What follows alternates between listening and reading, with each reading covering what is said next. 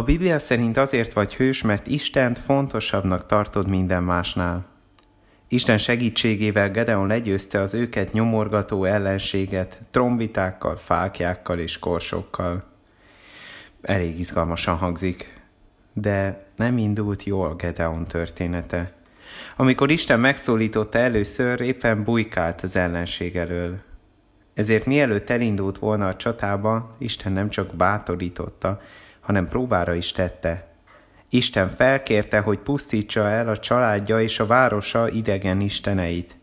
Be kellett bizonyítania, nem fél sem a családjától, sem a városától annyira, hogy visszaforduljon majd valahol. Gedeon megtette, amit Isten kért. Bár mondjuk inkább éjszaka, hogy senki ne lássa. Istent nem mindig könnyű követni.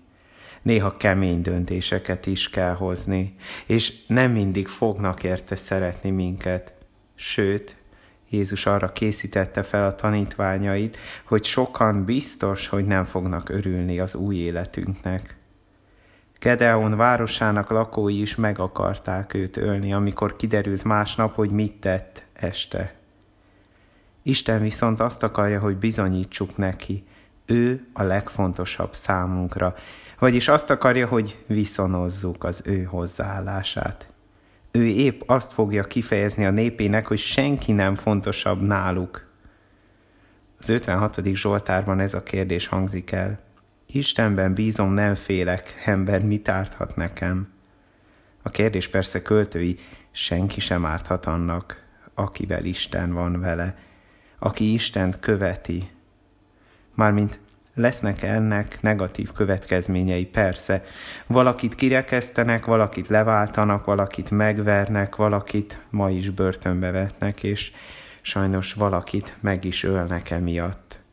De végül is mindenki Istennek kell, hogy elszámoljon. Mindenki Isten tervéhez kell majd, hogy mérje magát. Az is, aki kitartott, és az is, aki bántotta őt. Gedeont végül a családja megvédte, neki még dolga volt, neki épp ekkor kezdődött a dolga. De ha megvédenek, ha nem, egy dolog számít. Ki a fontosabb neked? Isten vagy a többiek?